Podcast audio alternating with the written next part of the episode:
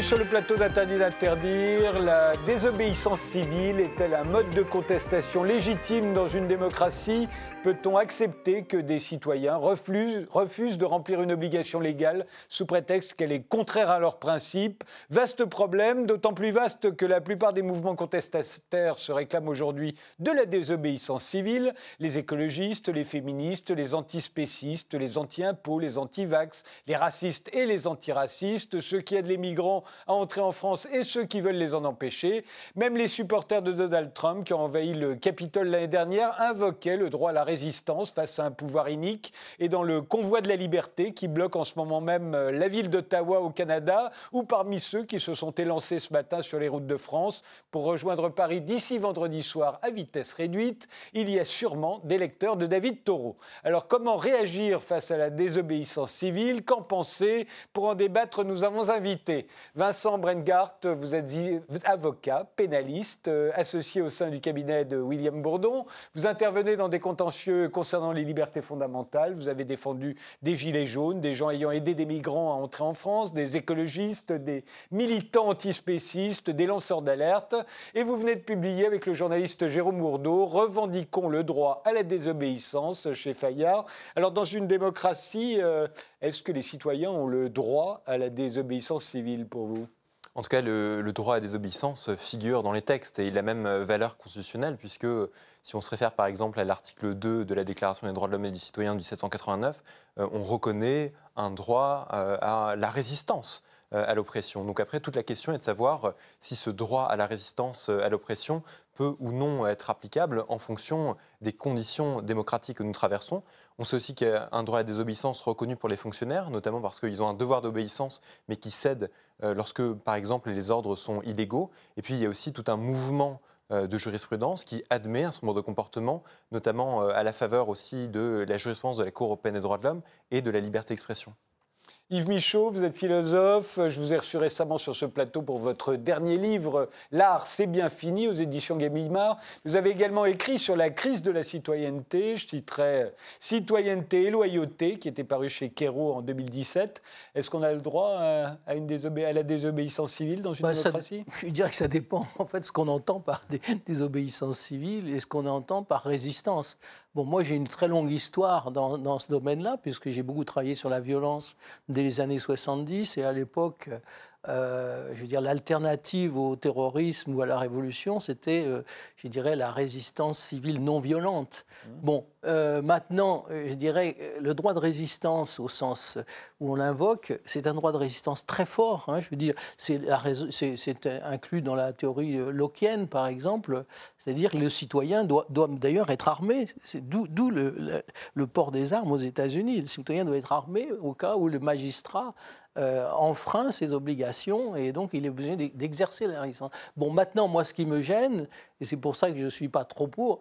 Euh, ce qui me gêne, c'est qu'aujourd'hui, on monnaie en quelque sorte le droit de résistance dans, tous les, dans, des tas de cas de figure, et euh, je dirais ça donne plutôt une sorte d'arbitraire des, subjectivités et des, des communautés euh, qui trouvent que, embarrassant certains aspects de la loi, que ce soit, je dirais, des, écologistes, des, des, antispécistes, que ce soit des, des pro-migrants, des anti-migrants, etc.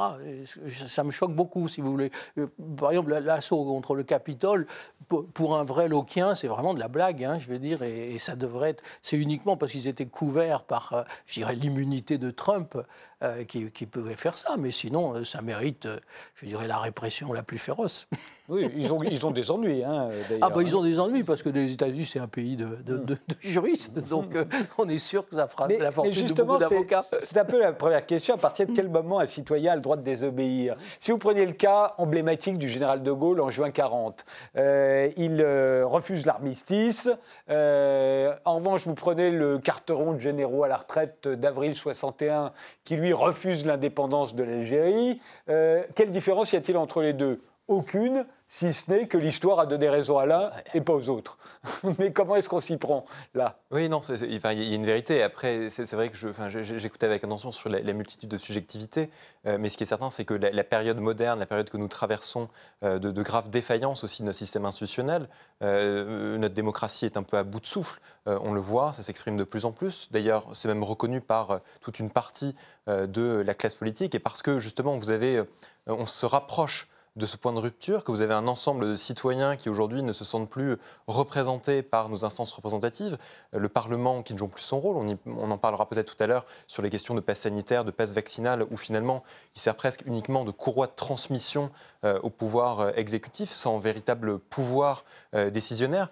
Et si vous avez des institutions qui ne jouent plus véritablement leur rôle de contre-pouvoir, que ce soit le Parlement, que ce soit d'autres institutions, aussi des autorités administratives indépendantes, la CNCDH, le défenseur des droits, qui rendent des avis qui sont parfois extrêmement sévères, mais dont on voit que malheureusement, il reste lettre morte. Euh, et donc je crois que c'est aussi ça la question du, droit à désobéissance. C'est que vous avez évidemment un droit à désobéissance euh, par rapport à des normes aussi qu'on peut questionner. On parlait tout à l'heure des, militants qui aident en tout cas les personnes en situation irrégulière, mais je crois que le délit de solidarité pose véritablement question.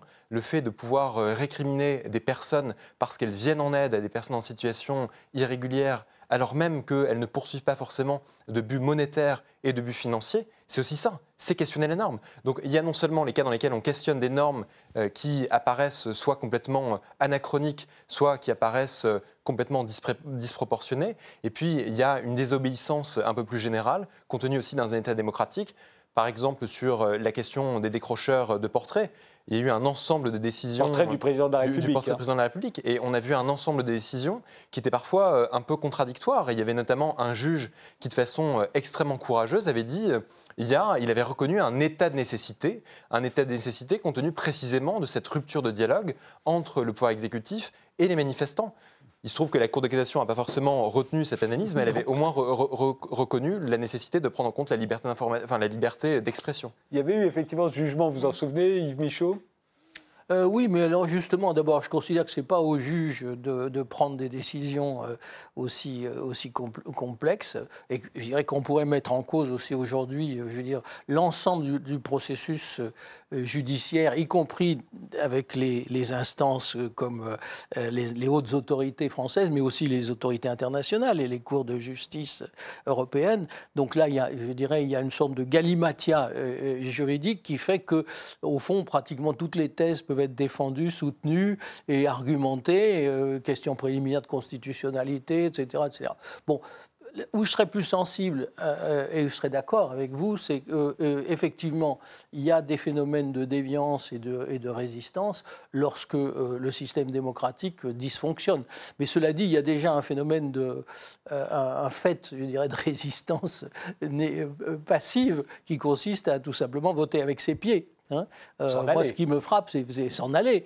Euh, on a, en gros, si vous regardez, compte tenu de la crise du Covid, dans pratiquement toutes les municipalités françaises, sauf les toutes petites, je veux dire, euh, les gens ont été élus avec 20, 20 de, de, ah votants. Oui, ça, c'est hein pas s'en aller, c'est pas émigrer euh, dans un autre pays. Non, non, c'est voter avec ses pieds, c'est ne, pas, ne plus participer à la, vie politique. Ça, c'est une forme, je dirais, de résistance euh, civile. Oui, mais enfin, qui n'a rien de. Il va vous répondre que ça n'a rien, vous ne rien en général. Hein, oui, mais qui, mais qui, fonctionne, hein, en fait. Alors, cela dit, c'est vrai qu'à partir du moment où, un, on a une complication extrême de la vie sociale, sociales et politiques avec euh, toute une prolifération de normes. Et puis deux, on a un système politique qui, qui n'arrive plus à prendre en compte euh, euh, la diversité et surtout qui n'arrive plus à hiérarchiser en quelque sorte les, les normes.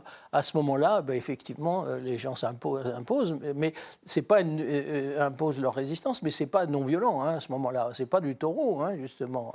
on va pas au fond des bois. Hein, les, les, gilets jaunes se sont imposés par, et se sont fait entendre et ils ont obtenu quelque chose euh, par la violence. Hein. Il faut dire les choses comme elles sont. Mais euh, on pourrait dire, d'un point de vue strictement légaliste, euh, que dans une démocratie, on a la possibilité de s'exprimer de toute façon, de manifester son mécontentement. on a la possibilité de voter pour changer de gouvernement et pour changer la loi. donc, à partir de ce moment-là, on est tenu de respecter la loi. effectivement, par solidarité, on peut avoir envie de faire entrer des migrants inoffensifs dans notre pays. Mais s'il se révèle que l'un d'entre eux est un terroriste, à ce moment-là, qu'est-ce qu'on fait? Le légaliste vous dira, bah, si c'était passé par par, le, par la frontière, comme tout le monde, euh, on aurait regardé son passeport et on l'aurait peut-être arrêté.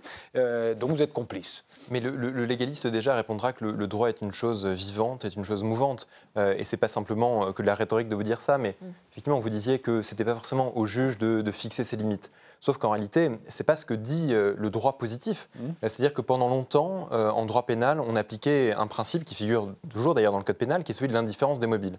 C'est-à-dire, quel que soit finalement le mobile de votre infraction, le juge se dit, moi, je ne le prends pas en considération.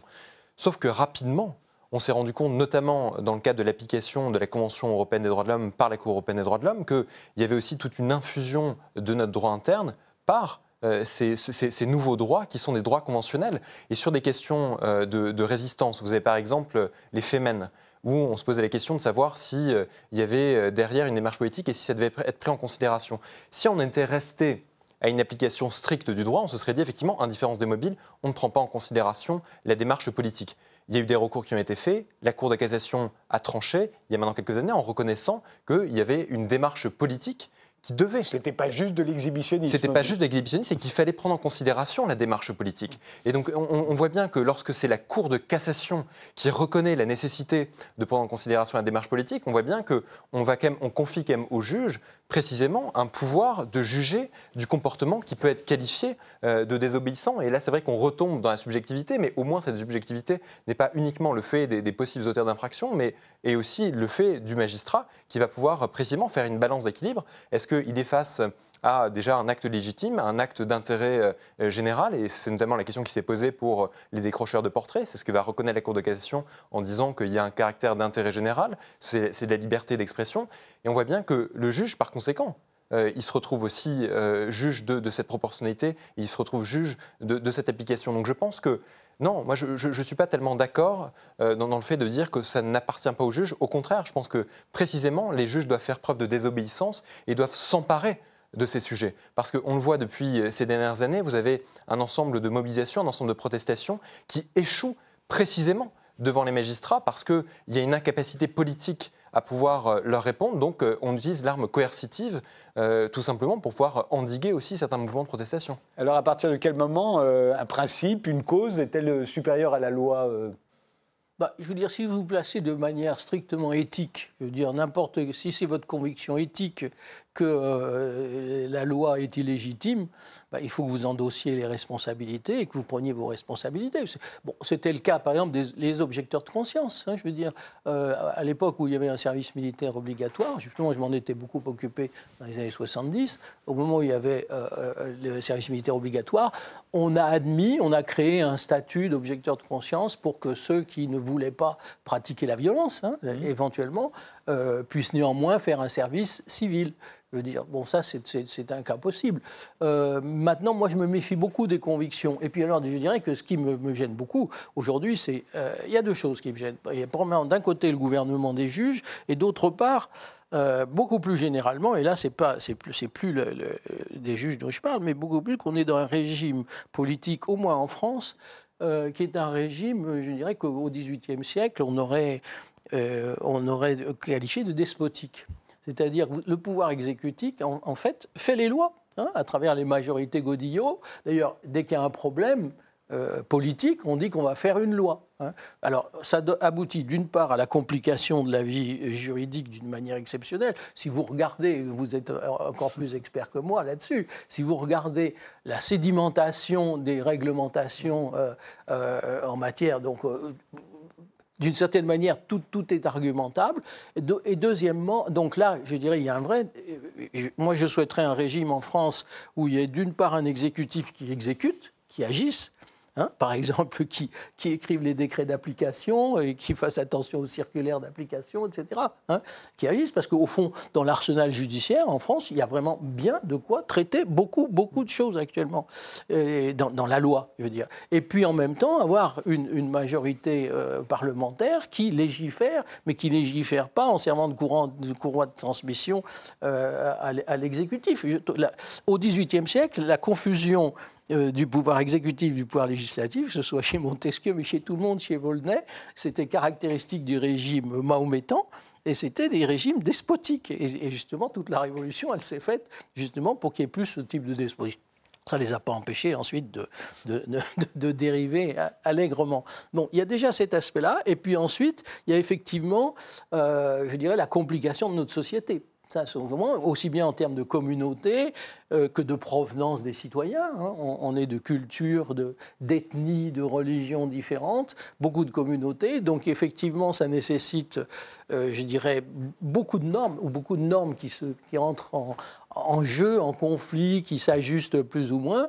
Et effectivement, ça conduit à la judiciarisation et, euh, je dirais, au pouvoir aussi bien des juges qu'au pouvoir des avocats. Hein. je veux dire, il y a une chose qui me fait beaucoup rire. Actuellement, on n'en rend pas trop compte dans la presse, mais on est en train de juger la fraude fiscale du baron Cellière et, de ses acolytes. Et ce n'est pas une petite fraude fiscale, hein, c'est des centaines de millions. Ça a commencé en 2007, hein, l'affaire. Ça vient à la justice en 2022, je ne sais pas si vous voyez. Donc, ça ne veut pas dire que la justice est lente, hein. ça veut dire qu'il y a les moyens de la faire fonctionner et de la dysfonctionner sont, sont innombrables. Et, ça, c'est vous et vos collègues hein, qui, êtes des experts dans tout ça. Je veux dire. Donc, euh, on, on, sait aussi comment faire euh, prospérer, comme vous dites souvent, on sait comment faire prospérer des causes qui sont plus ou moins litigieuses ou qui sont plus ou moins discutables. Hein. Je ne dis même pas que les condamnables, mais qui sont, qui sont euh, discutables. Enfin, il faudrait mieux en discuter. Il y a deux choses qui ne vont pas du tout hein, aujourd'hui en France. C'est d'une part cette, cette dérive despotique du pouvoir, Hein on, le voit très bien à toutes les réglementations qu'a prises le gouvernement en matière de Covid, même sous la pression de l'urgence et, avec la méconnaissance qu'on avait de la situation. Puis d'autre part, la, judiciarisation de, la, société. Euh, euh, on viendra, si vous le voulez bien, on viendra sur le pouvoir. Est-il inique euh, ou pas? Parce que c'est un des grands arguments en faveur de la résistance. C'est pas qu'il est inique, le pouvoir. Non, mais enfin, quand on le considère comme tel, évidemment. C'est qu'il dysfonctionne, surtout. Mais, mais avant ça, je vais vous poser la question parce que euh, respecter la loi, normalement, tous les, un bon citoyen, c'était quelqu'un qui respectait la loi. Mais aujourd'hui, on nous, on dit qu'il y a des valeurs. Il faut aussi respecter les valeurs. Ça devient beaucoup plus compliqué à partir du moment où, effectivement, on est, comme vous le disiez, une société extrêmement disparate. Euh, personne n'a les mêmes valeurs, on n'a pas la même culture, et parfois même, on vit dans des réalités qui n'ont plus rien à voir. Euh, c'est encore plus C'est pour ça aussi que je suis très, très, je suis très soupçonneux sur, sur les mobiles. Euh, il y a une chose qui m'a beaucoup frappé, euh, que ce soit euh, pour le procès des, du Bataclan ou que ce soit pour le procès de Nordal Lelandais, on commence par la personnalité des gens. Mais ça, ça a toujours les été modèles. ça. c'est ça oui, en mais, France. Oui, mais c'est ça qui ne va pas.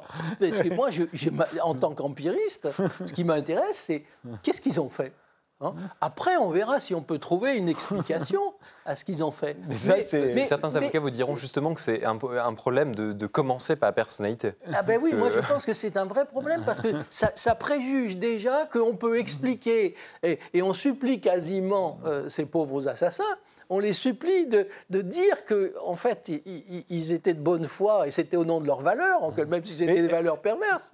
Euh, je, trouve très bizarre qu'on commence c'est indissociable de l'intime. C'est indissociable de l'intime conviction. En France, on peut vous condamner parce qu'on a l'intime conviction ah que vous êtes coupable. Donc la psychologisation du, de l'accusé est fondamentale. Euh, l'un ne va pas sans l'autre. C'est pas seulement la France, c'est qu'on est au fait dans une société où on psychologie la mort. Hein. D'ailleurs, il y a des psychologues partout. et dès que, ça ne va pas, on vous dit d'aller voir un psy. Hein. donc, euh, dans un procès anglo-saxon, ça n'est pas le cas. non, mais après, enfin, il y, a effectivement, il y a la part d'intime conviction, et après, il y a de toute façon l'application de, de, la personnalisation de la peine. Et pour le coup, dans le cadre de la personnalisation de la peine, on peut prendre en compte bah, de fait la personnalité, mais aussi euh, les mobiles de l'acte. Mm. Euh, et par exemple, dans les, dans, dans les procès terroristes, typiquement, euh, il n'y a, a, pas non plus d'indifférence des mobiles, puisque le mobile terroriste va être pris en considération comme étant un facteur aggravant.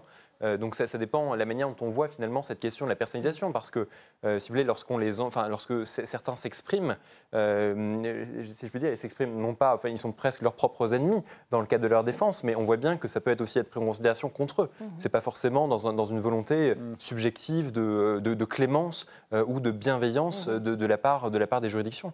Alors revenons à, notre, à notre sujet. comment faites-vous justement aujourd'hui où il suffit plus de respecter la loi pour être un bon citoyen, il faut en plus épouser les valeurs de la République, alors même que la République n'a jamais, été, jamais été habitée par autant de gens différents qui n'ont plus rien à voir les uns avec les autres, qui ne regardent pas les mêmes programmes de télévision, qui n'écoutent pas la même musique, qui ne lisent pas les mêmes journaux, euh, qui ne parlent pas forcément la même langue, euh, qui ne sont pas nés tous dans ce pays, euh, qui ne partagent donc pas les mêmes valeurs, mais parfois même qui, vivent dans des réalités totalement alternatives. Il y a des réalités alternatives, effectivement. Il y a un, éclatement, un éclatement des causes, il y a un éclatement des, des, convictions. Mais je pense que justement, c'est aussi l'appréciation judiciaire de ce que peut être l'acte légitime de désobéissance. Et pour ça, je pense qu'il y, a un peu des boussoles. C'est-à-dire la boussole de la proportionnalité de l'acte en fonction euh, de la finalité. Est-ce que c'est une finalité euh, d'intérêt général? Est-ce que c'est une finalité d'intérêt général qui bascule elle-même parfois dans une forme de haine, dans, une, des formes de discrimination? Donc tout ça doit être, pris en considération euh, par, les juridictions, mais je pense que c'est essentiel. De tout temps, de tout temps, il y a toujours eu des normes qu'on considérait comme étant des normes obsolètes et on sait qu'il a fallu des résistances. je veux dire, on, se souvient du, combat qui avait été porté par Gisèle Halimi, on se souvient de ces législations qui empêchaient euh, l'avortement. Et on voit bien qu'aujourd'hui, ce qui nous paraît, avec le recul, avec plusieurs années, comme, euh, si je puis dire, s'imposer de façon presque universelle, mais pourtant, ça ne, se le faisait pas. Lorsque vous aviez hum, aussi des législations euh, qui, récriminaient les homosexuels, c'est pareil, dans le, dans le code pénal, des infractions pénales. Donc on voit bien qu'il y a aussi une évolution de la société, et que cette évolution de la société, elle ne s'accompagne pas toujours immédiatement d'une évolution législative. Et parfois, il faut forcer cette évolution législative. On parlait tout à l'heure de, des personnes qui venait en aide euh, aux, personnes en situation euh, irrégulière. Il a fallu aussi le combat qui a été mené par Cédric Héroux, par euh, sa défense, pour pouvoir tout simplement exercer des voies de recours et se retrouver jusque devant le Conseil constitutionnel, où le Conseil constitutionnel reconnaît comme principe à valeur constitutionnelle le principe de, de fraternité. Et pourtant, on voyait bien que le point de départ de tout ça, c'était un acte de désobéissance. Mais je pense que le principe de fraternité nous dit beaucoup plus universellement et nous dit plus dans la manière dont nous devons agir dans la collectivité, plutôt que le délit en lui-même de répression euh, de la solidarité, lorsqu'il récrimine aussi bien des personnes qui le font par conviction politique, euh, qu'il peut réprimer aussi des personnes qui sont dans des réseaux de passeurs et qui le font à des fins euh, exclusivement financières. Donc c'est vrai que c'est un débat qui est extrêmement compliqué. Euh, c'est un débat qui est compliqué parce qu'il y a beaucoup aussi de personnes qui se revendiquent de la désobéissance. Euh, mais justement, c'est aussi cette appréciation euh, à faire par, par la justice. Et cette appréciation à faire aussi, d'une certaine façon, du, paradoxe qu'on peut soulever, parce qu'on se rejoint sur le fait que la, démocratie aujourd'hui est dans un état qui fait que les institutions sont, sont, presque dans un état d'asphyxie permanent qui exige que les citoyens réagissent. Et je pense de ce point de vue que le simple fait de ne pas participer au débat démocratique, le fait par exemple de voter blanc, avec toutes les questions d'ailleurs de la comptabilisation du vote blanc, aujourd'hui ne fonctionne plus ne fonctionne plus, précisément parce que ce n'est pas suffisant. Et en plus, on en voit aussi les dérives, parce que le vote blanc permet aussi euh, à certaines personnes précisément d'être élues sur la base d'une minorité, sans bénéficier d'une majorité populaire, donc avec tout ce que ça entraîne. Donc je, pense que si vous avez des institutions qui ne sont plus capables euh, de, répondre euh, à, des, à, des, demandes citoyennes extrêmement fortes, eh bien, de fait, la désobéissance peut parfois s'imposer. Et c'est aussi le cas d'ailleurs en matière climatique les militants euh, d'Extinction Rebellion, l'ensemble euh, des actions euh, qui peuvent être faites, aussi parce qu'il y a une conviction que s'il n'y a pas des actes forts, le pouvoir politique ne réagira pas. Et s'il n'y avait pas eu précisément ces actes de militantisme, s'il n'y avait pas eu aussi des recours entrepris, notamment dans l'affaire du siècle, formidable recours devant les juridictions administratives, eh bien le pouvoir politique serait resté complètement inerte, serait resté impuissant face à ces mouvements. Donc à la fois, j'allais dire, complexité, mais en même temps, euh, complexité qui ne doit pas conduire euh, à ce qu'on criminalise les désobéissants au prétexte précisément qu'ils ne respecteraient pas les normes. Parce qu'il serait, je pense, profondément erroné de considérer que toutes les normes sont légitimes et de considérer que précisément il n'y a pas des combats euh, qui doivent dépasser les normes et qui doivent dépasser l'application de certains articles, notamment ceux prévus dans le Code pénal. Réponse rapide, Yves Michaud, parce qu'après on fait une pause et puis on viendra aux exemples concrets. Hein. D'accord pour le fait, euh, sur le fait que la, législation doit, euh, doit, doit, évoluer et doit petit à petit élaborer des, jurisprudences. Mais en revanche, ce que je souhaiterais, si vous voulez, c'est que euh, justement dans un monde où les, tous les citoyens sont, disons, d'origine différente, on, se, on se réfère à quelques principes très simples de la République. C'est ça, à mon avis, la simplicité de, quelques principes. on dit fraternité, mais il y a liberté. Euh, mais on peut assez facilement monnayer le concept de liberté dans, les hmm, sortes de liberté. On va, là, on va aborder le cas des, si on peut le faire des, des antipasses sanitaires, antipasses oui, oui. vaccinaux. Et puis, il y a euh. liberté, il y a égalité et, solidarité. Moi, je dirais, préférerais solidarité ou à fraternité. Euh, mais il faut qu'il y ait un petit, euh, que ce soit un tout petit nombre de normes, si vous voulez. On a tellement de normes et, c'est tellement mal fichu qu'au fond, on ne sait plus à quoi on obéit. Moi, c'est ça que je, que je, mets en cause. Et, du coup, ça permet à, tout le monde de revendiquer la possibilité de désobéir. Eh bien, justement, on va voir euh, quelques cas concrets, notamment ce, ce, convoi de la liberté, euh, juste après une pause.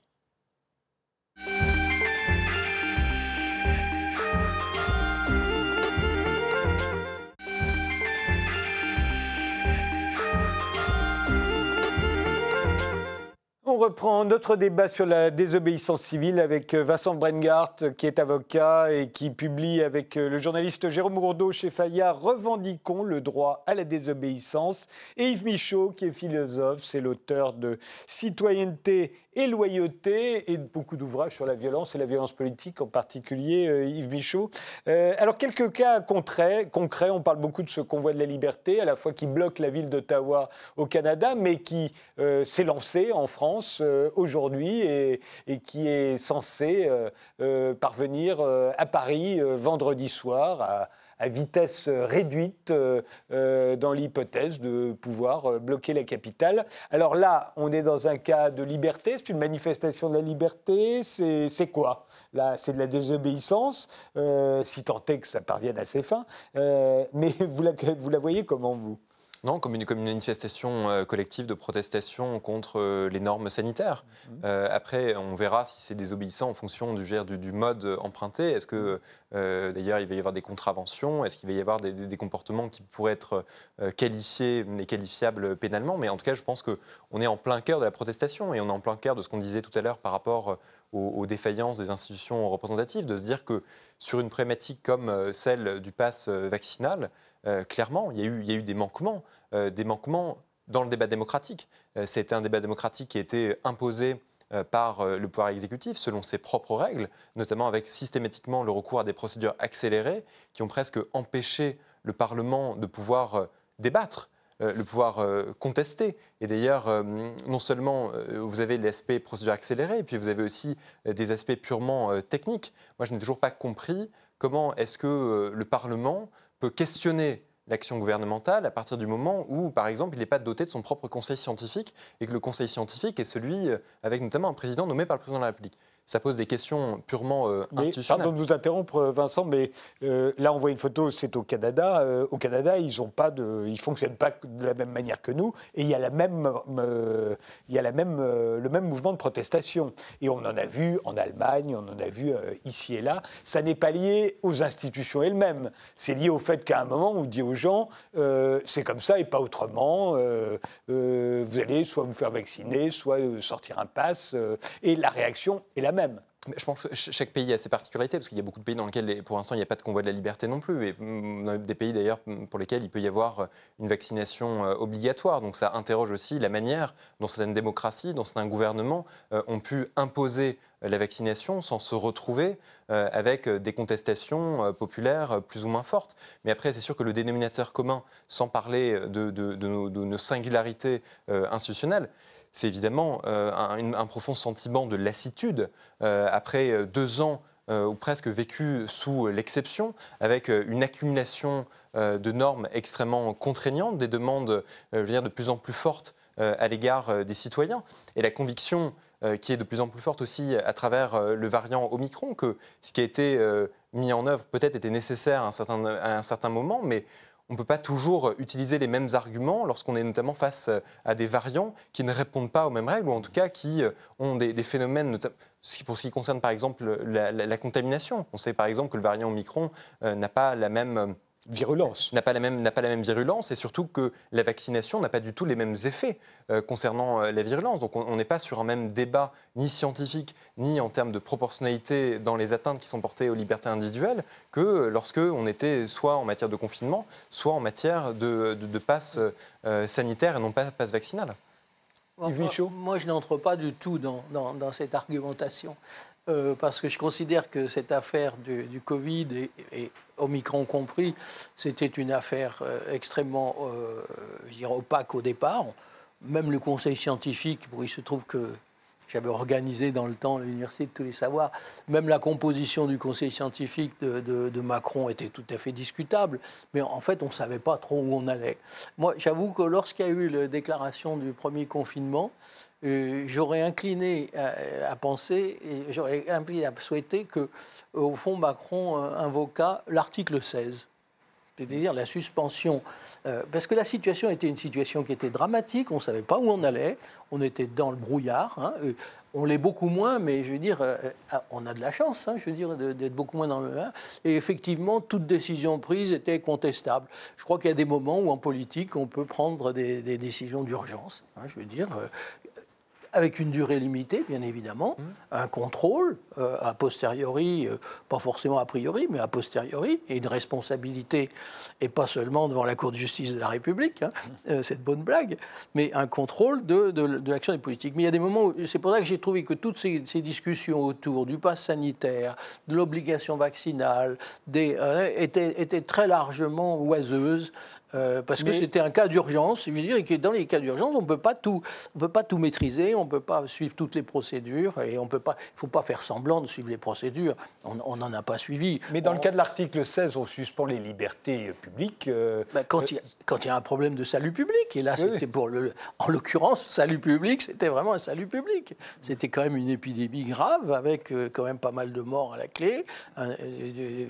un système sanitaire qui, qui, était au bord de l'effondrement vous comprenez bien que ça aussi, ça se discute. Euh, des gens vous diraient non, non, c'est pas une épidémie grave, c'est bah, un virus qui tue peu, mais qui est... C'est facile de le dire maintenant, mais je veux non, dire... Non, même à l'époque. Euh, bah, je veux dire, oui, vous, vous auriez eu beaucoup de gens qui, auraient eu, qui se seraient sentis tout à fait justifiés à se révolter contre, contre l'article 16. C'est pas si sûr, c'est pas si sûr, parce que je veux dire, euh, je veux dire quand, quand, il y a un cas vraiment d'urgence de, de, et de drame national, bon, je, je, comprends bien que dans les sociétés heureuses, faciles, où on est, deux ans de restrictions, de masse, pas, pas, de boîte de nuit, etc., on le savait pas. Je veux dire, Vous croyez qu'il y en aurait pour euh, Que ce soit insupportable, je, je, veux bien, mais en même temps, je veux dire, il y a des moments où dans, dans, la vie, je veux dire, dans la vie politique et, et sociale, il faut prendre des décisions qui, qui sont difficiles.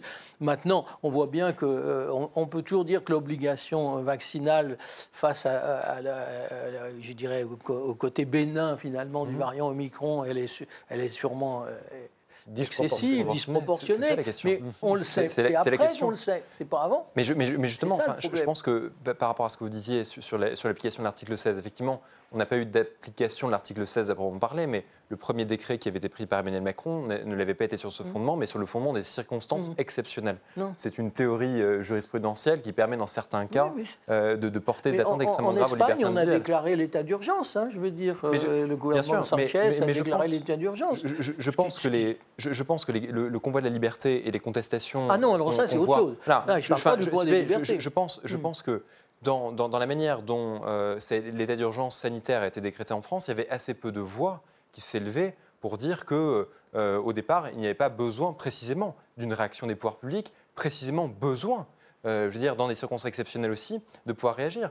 La question, c'est celle de l'évolution des circonstances et c'est de se dire que, euh, en dépit de cette évolution des circonstances, on répond encore par des normes qui sont complètement contraignantes et que le débat démocratique n'a pas évolué. Lorsque vous avez, sur la question de, de, de, l'efficacité du, du, du vaccin, moi je ne suis pas scientifique. Je regarde simplement, par exemple, l'étude d'impact qui avait accompagné euh, le dernier, dernier, projet de loi, mm. et on constate qu'il y a une affirmation par le pouvoir législatif euh, que le, le vaccin, euh, s'il a un effet concernant les cas graves, n'a pas d'effet pour pouvoir limiter la contamination. Donc, mm. si vous rendez la vaccination obligatoire, forcément que dans le contrôle de proportionnalité, vous devez nécessairement prendre en considération ce changement de configuration. Parce que si vous ne prenez pas en, compte ce changement de configuration, finalement, ça, va revenir à avoir presque un contrôle euh, opéré par le Conseil constitutionnel ou par le Conseil d'État qui sera systématiquement presque a priori. Il ne va pas rentrer dans le, dans le détail de, la réalité de ces normes et de la réalité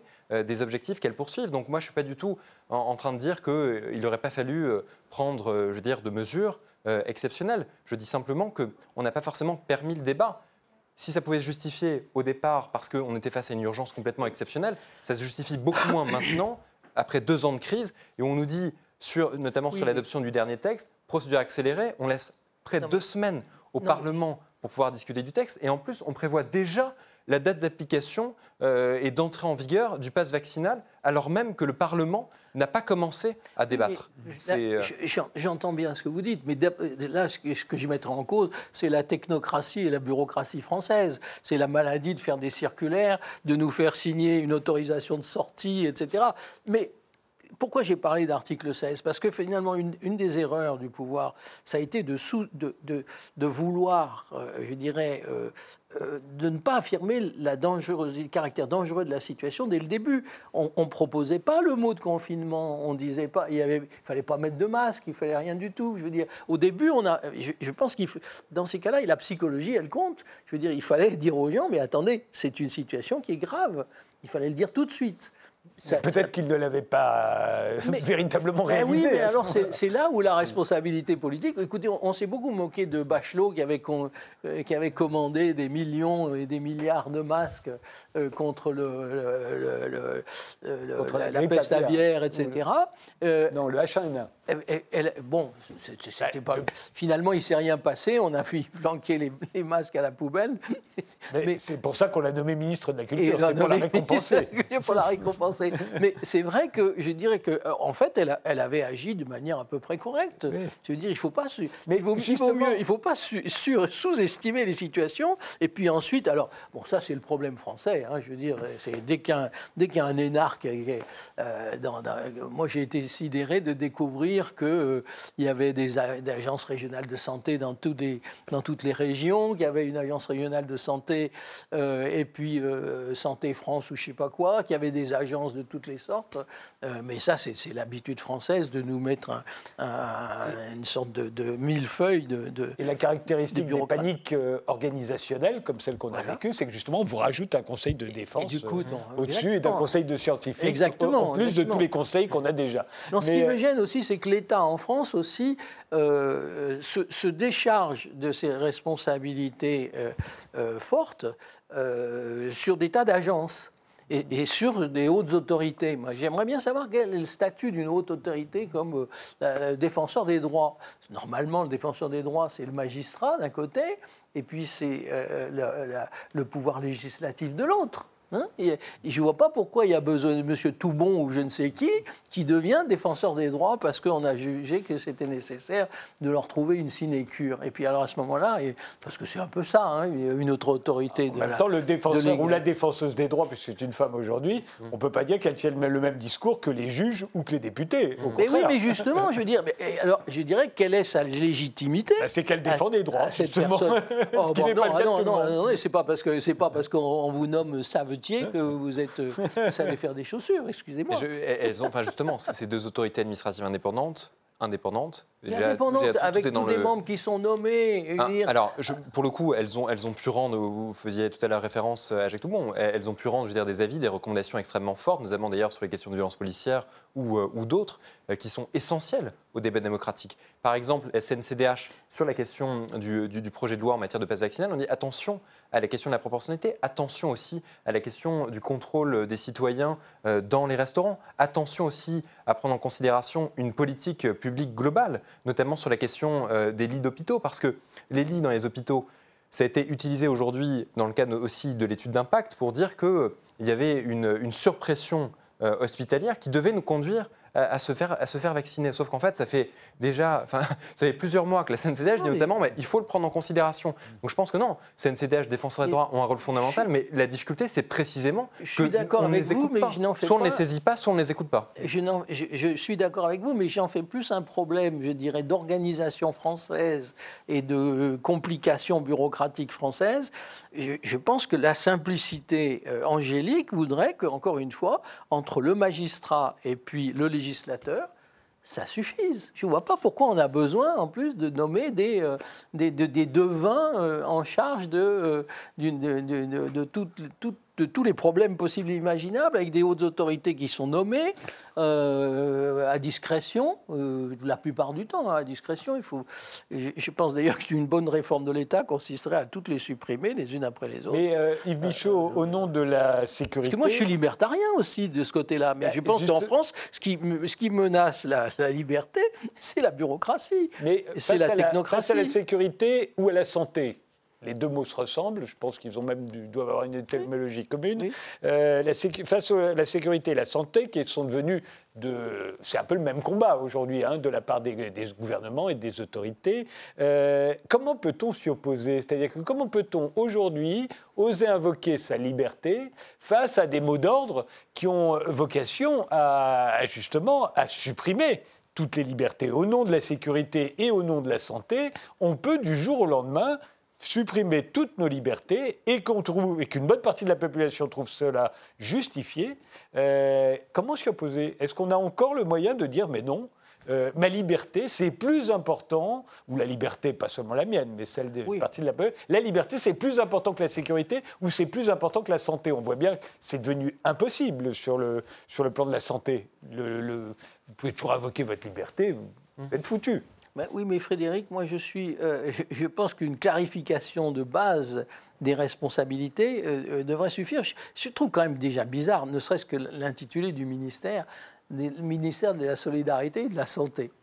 Je, me suis, c'est à l'occasion de cette crise, comme, comme il y avait des communiqués tout le temps à la radio, que j'entendais que c'était le ministère de la Solidarité et de la Santé. Moi, je veux bien, mais je, crois qu'un ministère de la Santé qui s'occuperait de la santé, ça serait déjà pas mal. Il n'a pas en plus à s'occuper de la solidarité, de la bienveillance, des mobiles, des réseaux. C'est bien que c'est la, sécurité sociale qui est la solidarité. en France, on est dans un, pays où on mutualise les risques. tout, tout, est mutualisé. Et à la fin, vous, vous êtes obligé de vous payer une mutuelle.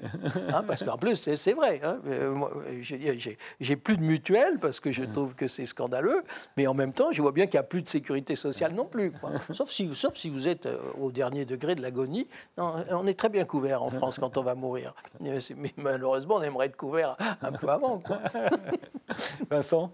Je pense qu'il y, a assez peu de personnes aujourd'hui qui défendent une vision complètement maximaliste de liberté, c'est-à-dire euh, sans, euh, sans limite, mmh. sans, possibilité euh, d'avoir dire aussi parfois des dérogations compte tenu des circonstances exceptionnelles. La question s'est posée face à une menace terroriste, notamment post-attentat de novembre 2015, où il a fallu adapter notre arsenal législatif. Il a fallu repenser aussi le droit, je dirais le droit d'exception, précisément pour pouvoir répondre à cette, cette situation. On l'a aussi repensé euh, au moment de, la crise sanitaire. Mais même si on n'a pas de vision maximaliste, euh, tout le débat est encore celui de la proportionnalité. C'est-à-dire se, demander si euh, les atteintes, et d'ailleurs c'est ce que fait le Conseil d'État, c'est ce que fait la Cour européenne des droits de l'homme, lorsqu'elles ont à connaître notamment de l'obligation du, port du masque, elles prennent en considération les données scientifiques, les atteintes qui sont portées notamment à la liberté d'aller et venir, euh, à la liberté de, circuler, à la liberté d'entreprendre, et elle se demande si euh, ces atteintes sont justifiées au regard de la finalité.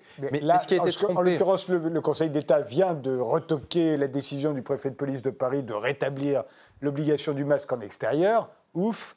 Euh, enfin, pendant six ou sept mois, on a porté le masque en extérieur. Tout le monde savait, enfin, dans les milieux scientifiques, personne ne vous aurait dit que ça servait à quoi que ce soit. Mais le Conseil d'État n'a pas réagi. Et si euh, les individus avaient refusé de porter leur masque, que n'aurait-on pas dit Oui, mais ça, montre bien. C'était des irresponsables. C'est ça, ça montre bien qu'on n'est pas si désobéissant que ça au, final, parce que beaucoup de personnes en fait ont attendu aussi euh, cette décision du Conseil d'État pour décider de ne plus le porter. Et je pense d'ailleurs que, la question du, euh, enfin, du, port du masque, pour moi justement, est l'illustration, si je puis dire, des limites aussi du contrôle juridictionnel, parce que on voit qu'en fait, si un contrôle est intervenu notamment de la part du Conseil d'État, il n'était que dans les cas les plus manifestes. Euh, je veux dire, heureusement que la juridiction administrative nous dit que si dans une rue déserte, vous n'avez pas à vous protéger de vous-même, je, veux bien, mais bon, si on doit porter un, masque en, permanence, je veux dire, ça avait quelque chose quand même euh, d'assez ubuesque euh, d'une certaine façon. Mais pour tout le restant des recours, on voit qu'en fait le contrôle n'a pas véritablement été fait. Nous, on avait, on avait initié un recours notamment sur la question des fermetures de théâtre.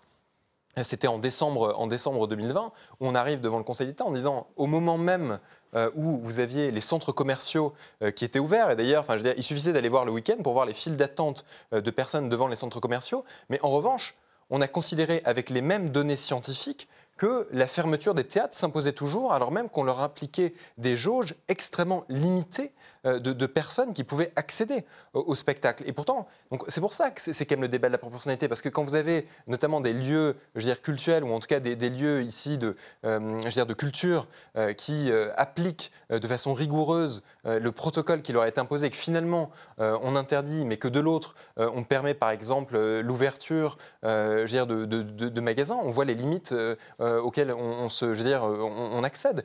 Et d'ailleurs, ces limites sont d'autant plus notables que tous les contrôles euh, notamment opérés, au sein de l'Union européenne, ne sont pas, euh, les mêmes. Et d'ailleurs, en Belgique, euh, en décembre dernier, le juge a considéré que la fermeture des lieux de théâtre était disproportionnée.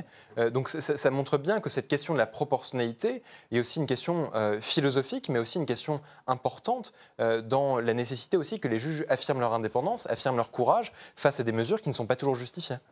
Moi, ce qui était drôle dans l'affaire du Conseil d'État, parce que moi j'ai lu, ensuite M. Lallemand il a repris sa mmh. circulaire.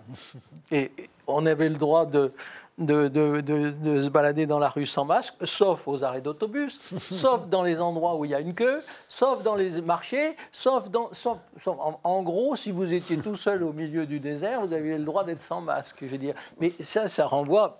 C'est peut-être une, une manique chez moi, mais je veux dire, ça renvoie au fait qu'en France, le pouvoir bureaucratique ne, ne, lâche jamais, ne lâche jamais, il revient toujours par derrière. Alors, est-ce qu'il faut en faire euh, Moi, je pense qu'il faut plutôt en faire une question de sociologie qu'une question, qu'une question de, de, droit. Je veux dire, il y, a, il, y a, un défaut de la société française.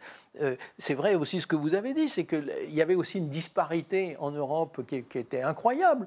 Euh, les choses étaient beaucoup plus strictes en Espagne, par exemple. Hein, je trouve que j'y vis souvent. Les choses étaient beaucoup plus strictes. Et, mais en France, non, c'était c'était justement réglementaire. Alors il y avait des tas de cas avec des tas d'exceptions, et puis, et puis voilà.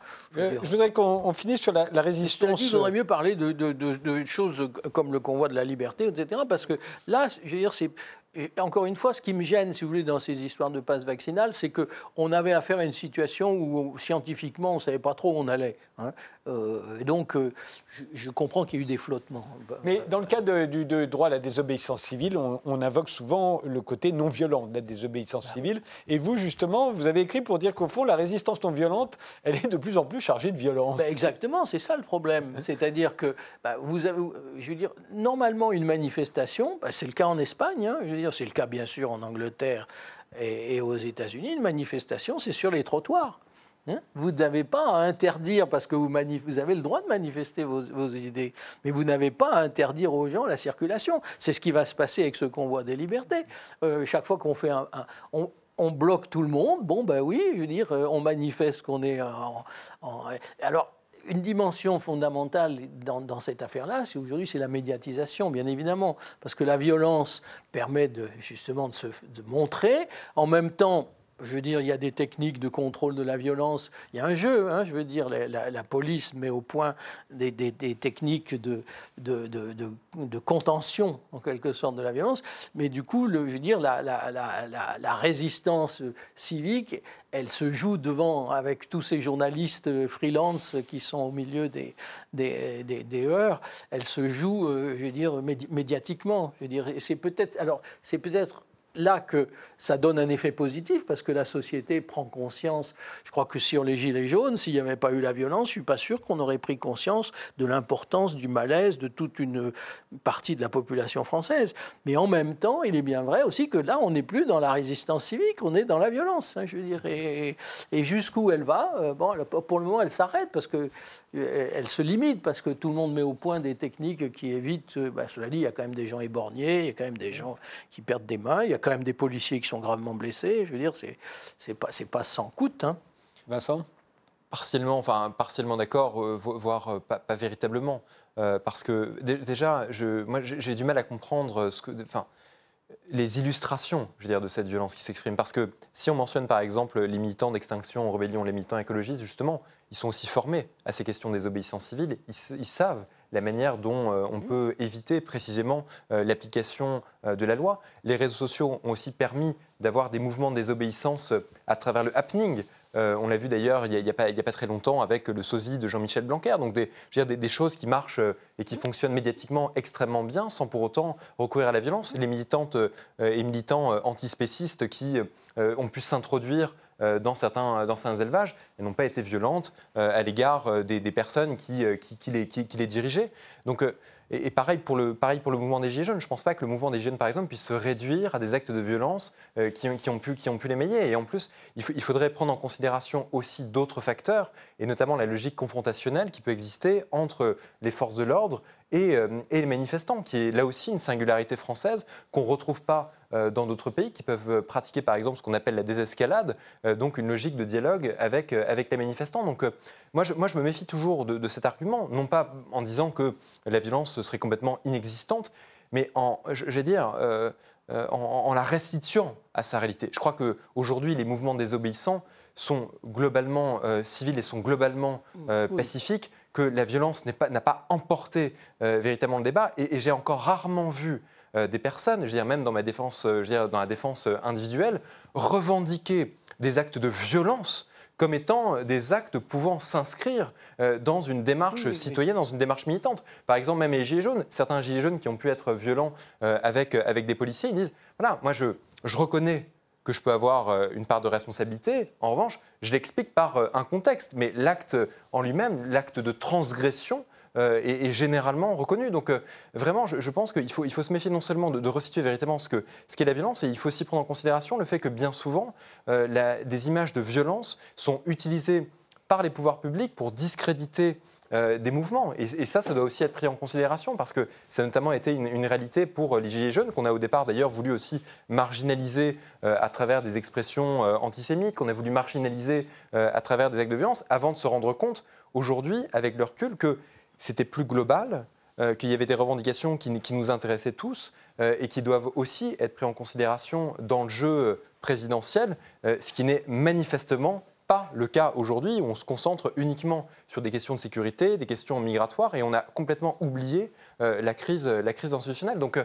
vraiment, cette question de la violence, je pense que même s'il ne s'agit pas d'être dans le, dans, le, déni, il faut, il faut la, la, resituer et voir sa réalité.